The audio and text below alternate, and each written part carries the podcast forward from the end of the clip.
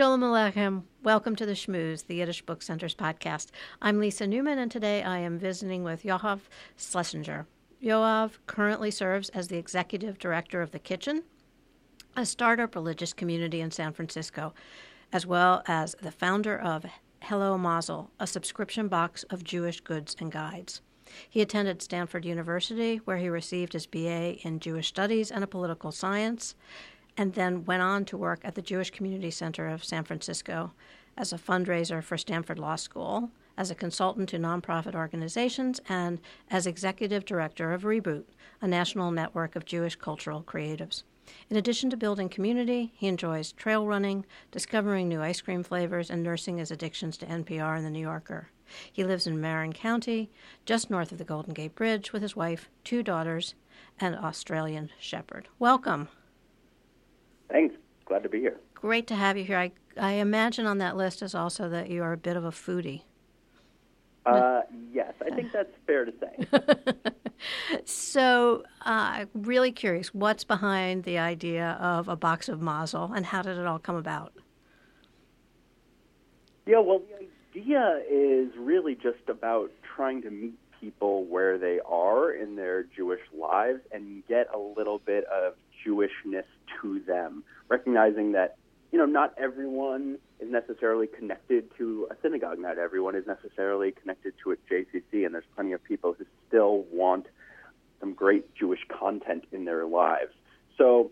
Uh, at the kitchen, the organization that I'm the executive director of, we were trying to think about ways to get more Jewish content to more people. And we had a bunch of different ideas ranging from oh, you know, a vending machine in airports where you'd be able to go and get a mezuzah to uh, Jewish video series and all that sort of thing. But the idea of a box kept coming up over and over again, and we really latched onto that, and then just really thought about the way we might deliver that content to people in a new, appealing, highly designed, really delicious kind of way, and Hello Mazel was born.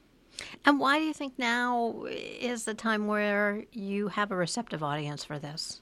Or do you think it, it's timely? Yeah, you know, I think there's a hunger for recapturing tradition in certain demographics.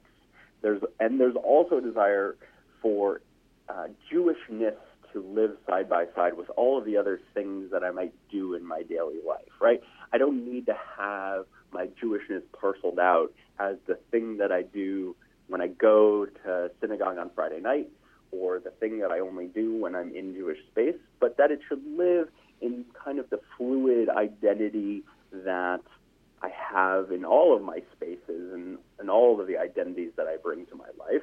So if I only buy artisanal you know, foods at Whole Foods or my local grocery store, et cetera, et cetera. I don't want my Jewish foods then, and I'm putting Jewish foods in quotes, to be mm-hmm. just, you know, stale, poorly designed, mass-produced dreck. I want it to be the same kind of thing that I live and eat all the rest of the time. Um, so I think that kind of mashup of identities uh, has given Hello Mazel like a kind of nice niche for people. And I suspect you've got a pretty broad audience in terms of age group. I mean, this can come to a family, it could come to somebody who is, you know, a 20 something or a senior, whatever. Is that true? Definitely true. Uh, we have, you know, customers ranging from bar and bat mitzvah age, where somebody in their family has chosen to give it as a bar bat mitzvah gift, oh, all the idea. way up to um, seniors who are buying it for themselves or for their college kids or grandkids or whatever. So it's really spread in terms of age. It's really spread in terms of religious observance. It's really spread in terms of geography. I think we now have customers in 44 states and four countries. So it's a pretty wide range of folks um, who have, you know, all sorts of different needs. Mm-hmm. Some people who live 100 miles from the nearest synagogue or nearest place where they could get any Jewish content, and some people who are living in the heart of Brooklyn. Uh, so it's a really, it's a pretty interesting set of folks uh, who are reaching. And and each one of your, if I can call them subscribers, um, they receive four boxes a year. Is that correct? That's right. And can you tell us what's in the box? Um, but I can tell you how we think about okay. That's going to be my next um, question. How do you curate this? Yeah, you know, so well, one of the elements is definitely that element of surprise. We want people to be delighted when they open the box and pleasantly surprised, you know, um, and really just have an experience with all the items that are in that box. So, in terms of that, telling people what's coming in the box sort of defeats the purpose, right? And you know each thing, and there's no element of surprise. So we really do want to deliver that delight if we can. But in terms of curating the box, we're really thinking about four different things in general.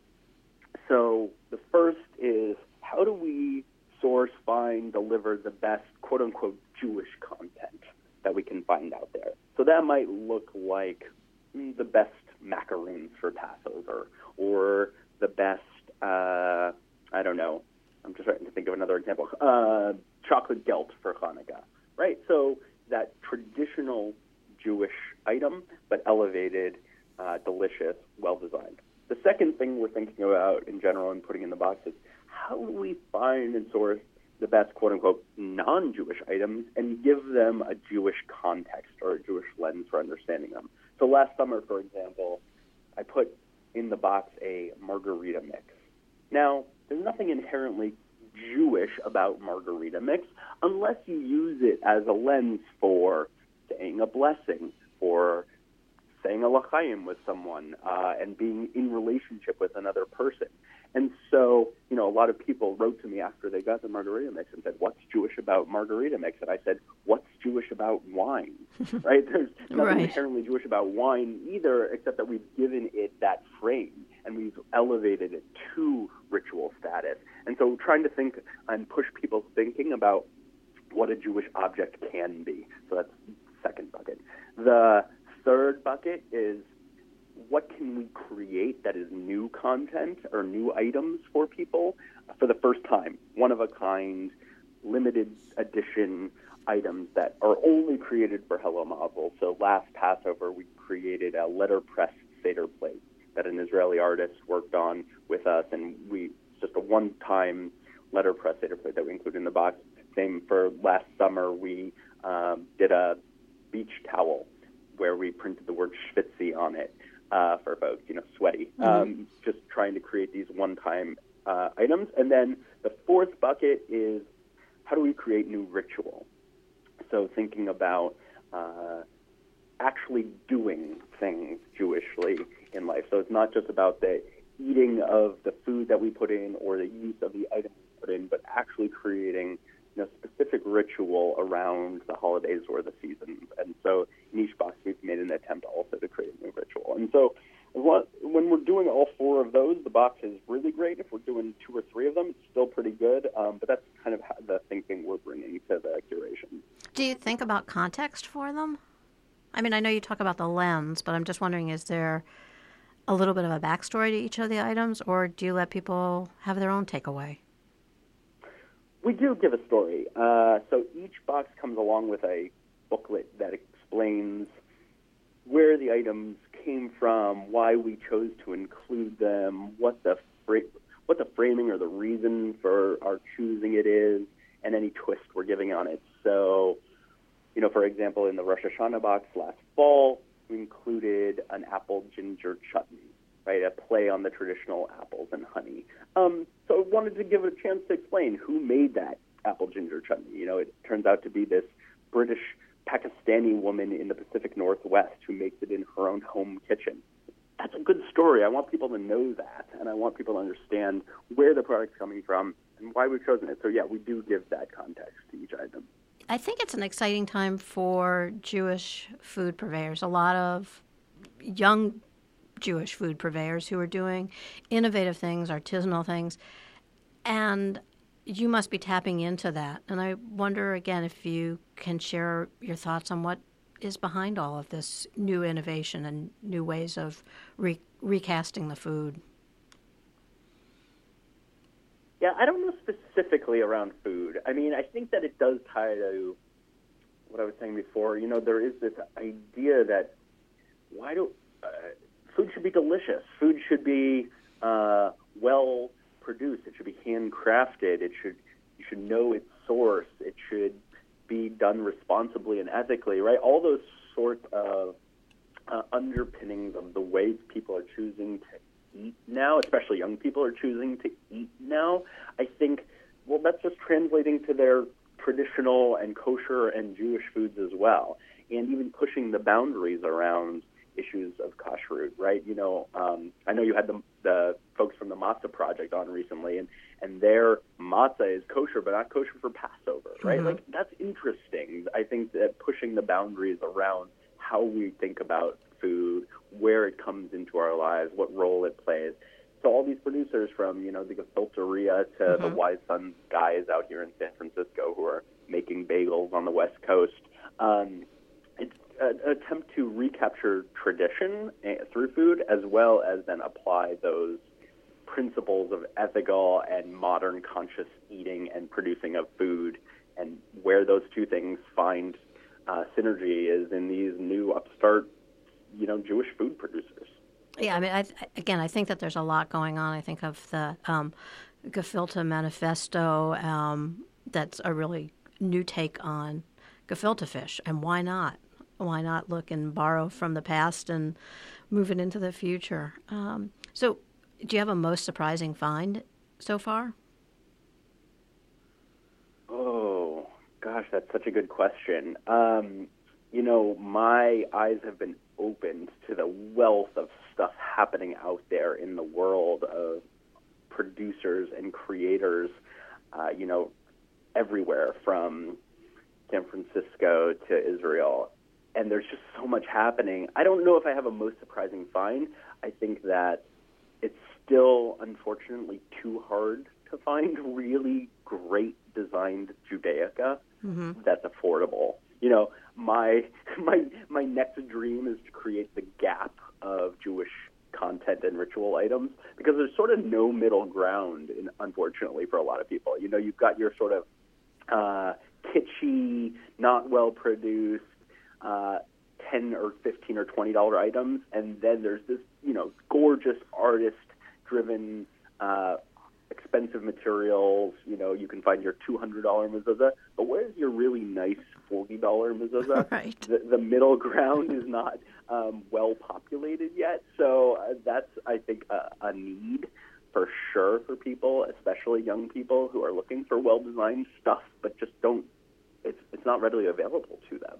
Um, so those so who are listening, that's the yeah. most surprising. Yeah, that's maybe the most surprising find, right? Is that it's it's not findable. if you're out there and you're producing this, get in touch um, because you're yes, looking please. for it. Um, and uh, last, well, last quick question. Um, this is done collaboratively. How many of you are curating, and what's the? How does it work? Do you get together? Do you look yeah, at items? So I, I have a team, a creative team that works with me to think through a lot of this. Uh, I'm definitely the lead, so what I'll typically do is go out into the world and try to think about those four elements of the box and come back to the team with a proposal for, you know, here are the six or seven things I think we could put into this box. Here's the theme. Here's why I think this makes sense, and kind of run it past the creative team, and we'll, you know, uh, run that through the spin cycle a couple times to just make sure that it coheres and that it's uh, meeting people's needs and maybe an item gets replaced here or there, et cetera, et cetera, and then really just go out and source the products and get them out to people. Um, it's gotten, you know, with each successive box, that process has gotten easier and easier. You know, we spend probably a year thinking about the first box, and now spend about two months, maybe a month and a half, thinking about each box as we're now producing it. So it's definitely gotten more streamlined as we've learned along the way, um, and it's just a lot of fun too to think about how to do this thing of recapturing Jewish life for people and putting it in a box. That's a great project. Well, and you're thinking outside the box, if I may.